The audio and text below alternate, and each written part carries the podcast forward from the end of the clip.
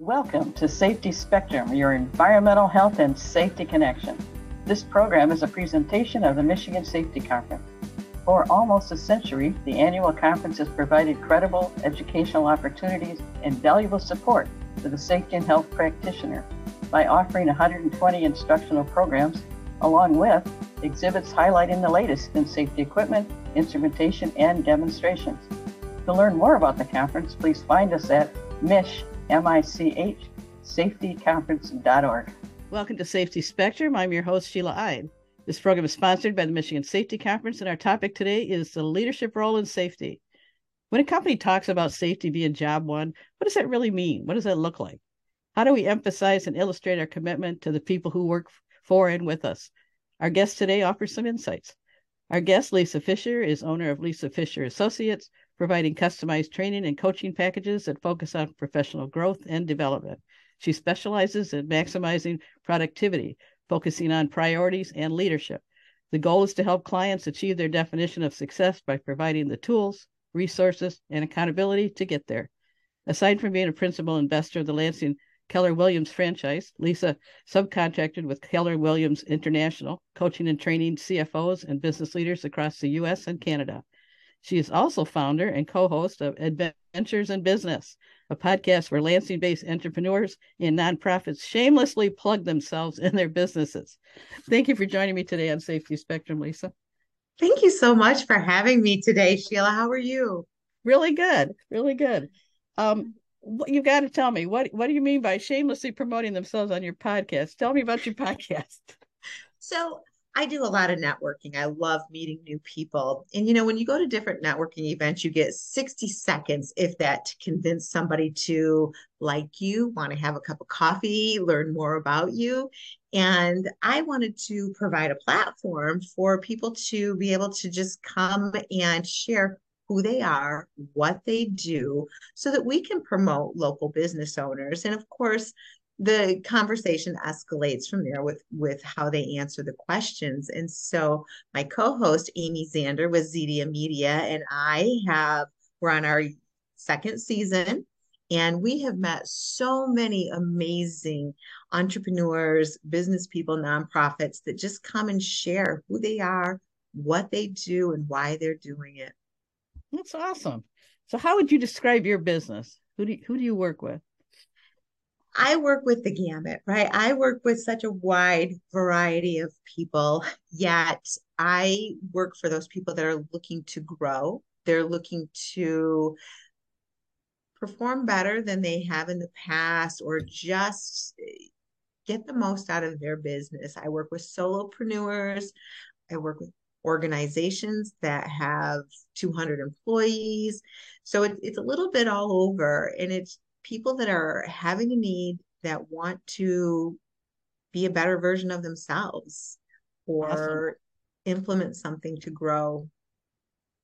So what how do you feel what role does leadership play in safety and what does it look like? You know, leaders have a responsibility to keep their people safe. Nobody succeeds alone, nobody fails alone. We need our people and we need them to be able to feel comfortable and confident in the environments that they're coming in. So, as leaders, we need to provide that space. We need to observe and learn what's going on around us. We need to make sure that we're educating and training and holding a higher um, standard, if you will, in the workplace to be able to keep people safe, whether it's from walking inside the building in a well lit parking lot to making sure machinery is operating properly. There's just so many things that we have. And I was actually at a safety training today, and I asked the leaders themselves before we even went into the presentation, you know, what they thought the leader's role in safety was. And oh, interesting. they were yeah, pointing things out. Look for upgrades, right? Look for opportunities to create a better environment for safety. Um, be consistent, provide training, accountability to the rules and the policies on safety. So, you know, just from asking them straight up, they had pretty pretty good idea on how they should perform. And it's mm-hmm. not just managers. I think uh, your peer group. You have leaders, uh, unofficial leaders that uh, have an influence on the workplace as well. Absolutely, absolutely. It's, it's giving them the tools to be able to to lead is mm-hmm. probably another part of that too. Mm-hmm. So what's the, what's the downside of not valuing your employees? You know, turnover. Right now, we're in a staffing crisis. When people don't feel safe or they don't feel valued, they're going to go somewhere else that they are. And uh, cost when we think about risk management and cost, the cost of an injury, the cost of a turnover, it's impacts a business in many different ways. So we want to make sure that we are on top of these things and valuing the people that come to work for us and recognize the individuality and yet also we have rules, we have standards, we have processes in place to keep you safe. So we need to make sure that you're willing to also commit to following those. So walk the talk, so to speak. You betcha. So, uh, how does communication impact safety? Because that's what we're really talking about here everything rises and falls on communication. You know, when you think about somebody that has an injury, I've cut myself at work, but I don't report it. Maybe there's a sharp edge or something that needs to be fixed to prevent it from happening in the first place. So we have that side of things where the employees need to come and communicate. But also, if I don't know what the rules are, how am I supposed to know to perform to those rules? So, by sharing with us what the expectations are, the proper way to wear my um, PPE equipment, the proper use of a piece of machinery.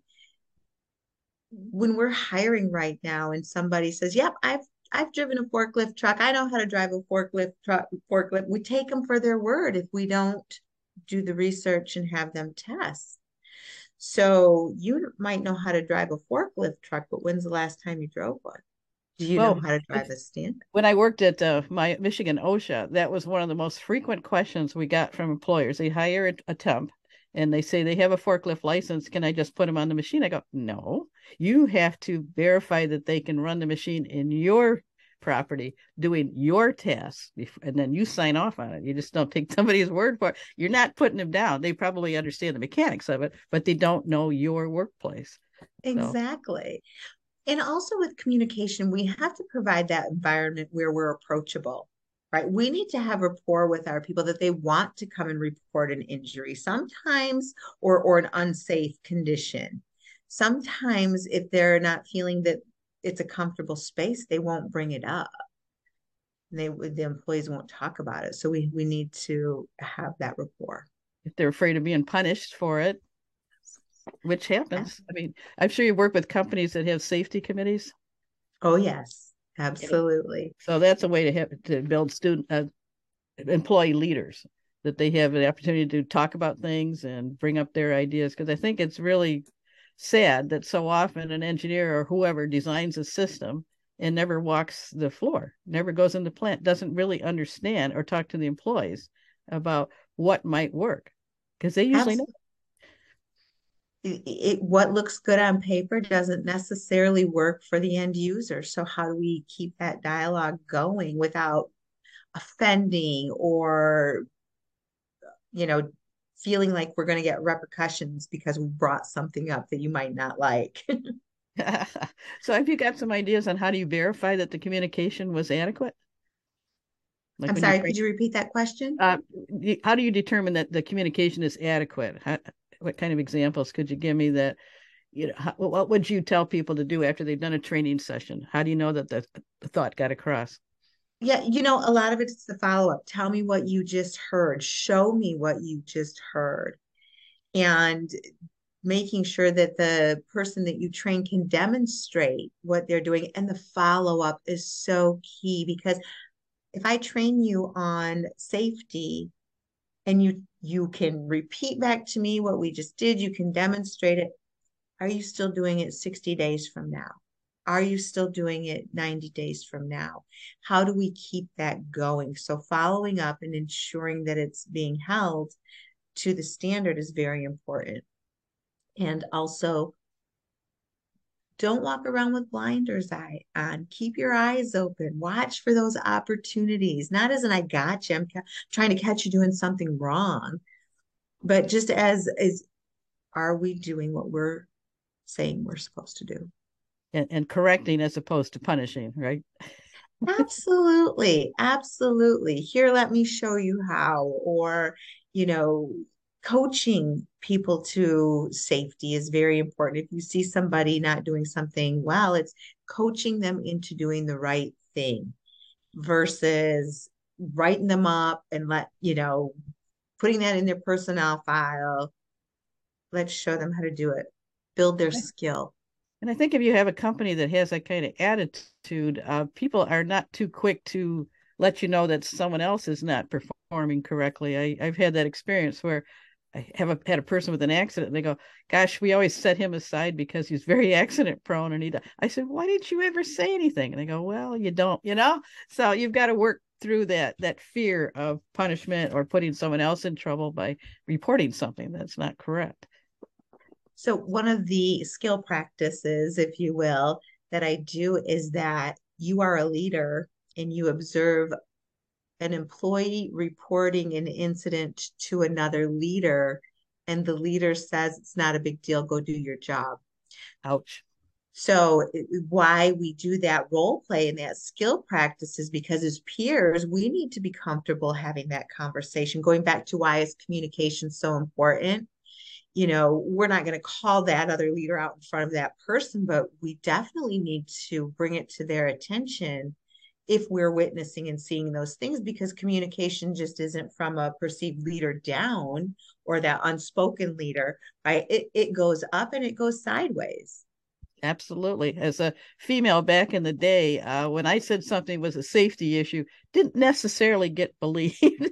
Credibility was hard to build. So the idea is to develop the people so that they mm-hmm. understand that they are the example peer to peer education help. I mean, but I agree the top down, they've got to walk mm-hmm. the talk. Absolutely. So, how do you sell it to a company who's worried about the cost? How do you sell empathy, so to speak? You know, the cost of a turnover is huge. When we're losing employees because they don't feel safe at work, that's a big expense. And we do lose people because they don't feel safe at work. Injuries can cost us with workman's comp claims, even though we're insured. Sometimes somebody's going to be off work and we're going to have to find a, a temp to come in and fill them. The cost of an injury is far outweighs the cost of bringing somebody in to train them on their role or even train them on a piece of equipment properly. OSHA inspections happen, and yet if there's things that come about, getting them fixed so the cost of not having it far outweighs the cost of having somebody come in and, and train. I think you uh, referred uh, referred to it a, a, little bit ago, but uh, how do you explain your method of coaching? How do you coach? So when I when I go in and coach organizations, right? We sit down and we do a needs analysis. We, we think about what are some of the areas that they're struggling with. And once we identify those, we work together. I'll ask questions and it's their idea, their their commitment to what they're willing to implement. And then I hold them accountable because that's from a coaching perspective, it's that accountability piece that really helps. So as we start looking at coming in and coaching, if, if I'm a leader and I'm coaching an employee on bringing them up to par with following a safety protocol, I'm going to state what the problem is. We're going to sit down, we're going to state what the problem is and what the impact it's having on not just the business, but the people around them. And once we are clear on what the issue is through asking questions, was it a training issue? Was it just, you know, whatever it was, we, we create a strategy, we create a plan together. They've got buy in. If they're helping create the plan, they're bought into the execution of that plan. And that's a really good that, point. Yeah, we mm-hmm. can't say that enough. That they've got to have buy-in and they've got to be part mm-hmm. of the process. You can't Absolutely. just send directions down and assume it's going to work. You know. I hear so many EHS professionals talking about changing, impacting, creating safety culture. How do you define it? And why is safety culture important? You know, it's beliefs, it's values, it's what we consider important when I think of safety culture. It, it's one where people are bought into keeping our most valuable asset, our people safe. And it's important because when we don't have a culture of safety, it creates a work environment of fear. People will want to leave an organization. It can impact productivity. We already talked about profitability, right? It can impact profitability. But we have a responsibility to keep people safe. And when you take a walk around your facility and your environment in a place that you're responsible for other people, would you want one of your loved ones? Would they feel safe working here? And I think that's a great question to ask because if you don't think that your loved ones would feel safe working in this environment, there's work to do. But we have to have that culture of value. Value, valuing the employees, valuing everybody. Uh, you had talked to me about different generations and the and how you saw the differences. It was kind kind of interesting what we were talking about. You know, when we were talking in it um, prior to this, we did talk about the different generations in the workplace and the different things that apply to them. Our younger generations have been nurtured a little bit more so that whole my way or the highway kind of leadership that we've had in the past it doesn't necessarily work. And so when we're thinking of some of the younger folks that are coming in how do we um, how do we build their skill? How do we show them that we care? They want to feel a part of something big right? They don't just want to be a number coming in the door and work and go home. They want to be a part of an organization that cares for them. And cares about other the environment, other things as well. But it, it's important to know and recognize the differences in the generations and how they view things so that we can again open those lines of communication and have an understanding. I suppose our bo- us boomers are a little different in our value system. we just expect them to do it, right? Young people, there's more to it. They have to have buy-in. I like, I like that and I do remember back in the day when I was female out in the in the system and about personal protective equipment and clothing that didn't fit females. We had to adapt to what the men wore and that and it makes a difference if you don't have the right equipment. It's going to fit you. I uh, when I had to uh, enforce uh, safety glasses for everybody in the plants, they really hated it. People that didn't wear glasses anyway. So I had the vendor come in and fit everybody with safety glasses. It made a whole lot of difference. Absolutely. If you're spending 90% of your shift punching yourself in the nose because your glasses keep sliding down, right? you're not going to want to wear them because they're in your way and you're wasting valuable time. So, what are ways to create a culture of safety? Training plans, having a training plan, being consistent having that committee like you said that's active and engaged and they've got goals around safety and objectives and they're really navigating towards keeping a safe environment. Those are just a few ways of how you can build that culture yet it's communicating talking about it making it visible sometimes we get into the flavor of the month. Oh, we had an injury, so now we're going to be laser focused this month on safety because we had an incident, and yet every day should be that way. The you know, primary. I, I was, go ahead. Just the primary emphasis of keeping our people safe. I was looking up some things about your company and that, and I noticed that you did some training for the Waverly High School robotics uh, team. I did. I did. We had such a good time with that. We my goal is to tool and equip our current and future leaders, right? We need tools and resources to lead people and to be strong leaders. And I had the opportunity, Jeff Parks and Brittany Parks invited me in to work with some of their students and we had we had a lot of fun. We took them through the certification program and just really talked about coaching and mentoring. We talked about servant leadership.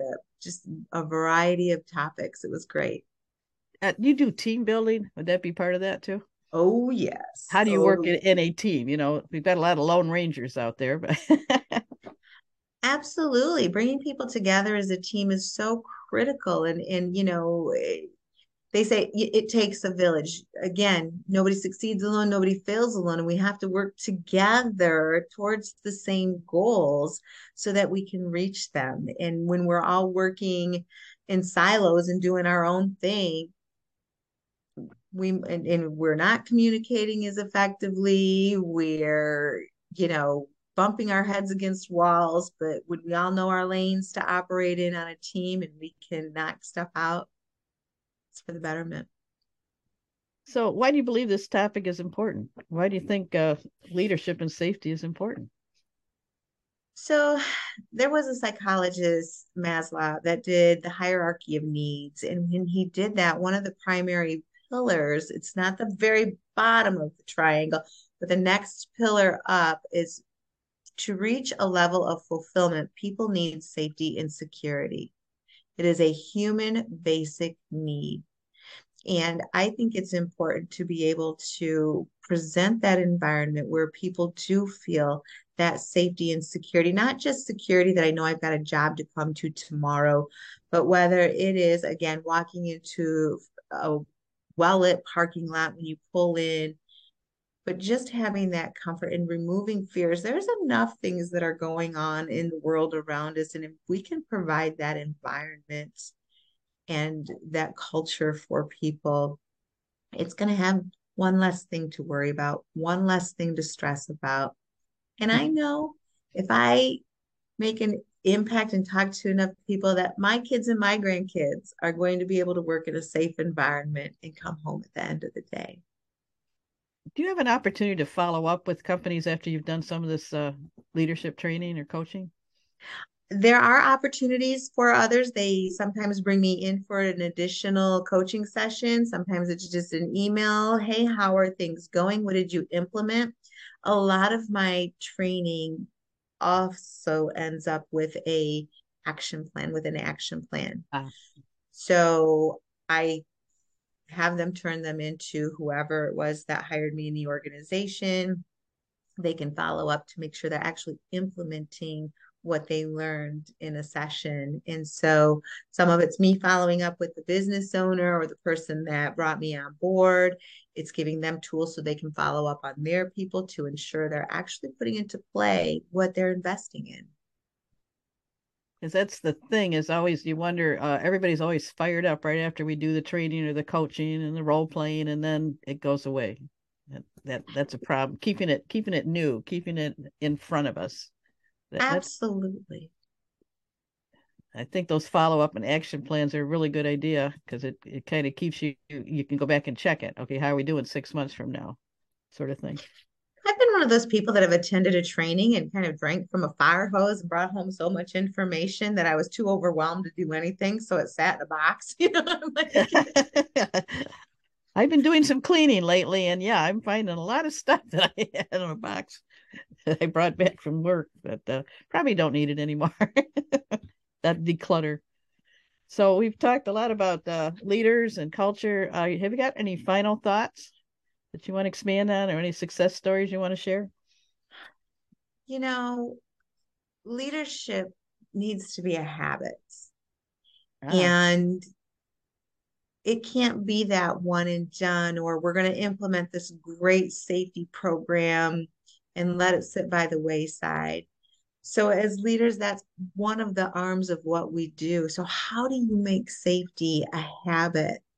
And, like you said, it's keeping it top of mind awareness in front of you and not to the point that it's just a habit that is a checkoff box. I've done that, but that you're really ingrained in following through, following up, looking for those opportunities where you can continue to build on a safer environment.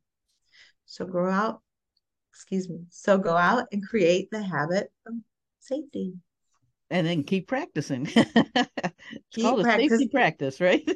right. Well, and nothing ever goes away. And sometimes there's changes. There's a new piece of equipment. There's new hires that come on. There's just, you know, it's it's ever it's ongoing. And so we need to make sure that, oh yeah, we did this training last year because we did the, you know, OSHA certification or they had an inspection last year but we've added new people, we've added new things. Let's keep it going. Yeah, that's the thing. I, I when I did used to do statistics or looked at stats for accidents, and I was in, working in the safety world, it seemed like the accidents occurred to the newbies, the new people within like the first year, and the folks that had been there ten or fifteen years. I hear that a lot. Somebody yeah. gets comfortable, somebody yeah. starts making shortcuts. It's a habit. And they I've done it a hundred times and nothing happened, you know. right, right. That was, you know, sometimes a safety rule or a policy is not a thing until it becomes a thing. And that's what we want to we want to prevent any serious injury, any accidents. Accidents are going to happen. We're human beings by all means. Right. However, being preventative and just putting systems and processes in place systems absolutely because uh, you want to set something up so that if they fail they fail to not getting hurt I, right. I, can't tell you the number of times they brought new equipment in and then they had me come and look at it and it's like now we got a retrofit i mean you need to do it right from the design design stage kind of funny absolutely okay well the commitment to and the valuing of employees this is active leadership quality rather than relying on a safety flavor of the month. It's an ongoing skill that requires care and attention. I'd like to thank Lisa Fisher. She can be reached at lisa at lisafisherassociates.com. If you have questions about this podcast, the Michigan Safety Conference, or if you would like to be a guest or support one of our podcasts, information can be found on our website at mich, M-I-C-H, safetyconference.org. And hey, don't forget, to access the MSC website and sign up for the 2023 conference coming up April 18th and 19th at the DeVos Center in Grand Rapids. This is Sheila Ide, and thank you for listening to Safety Spectrum.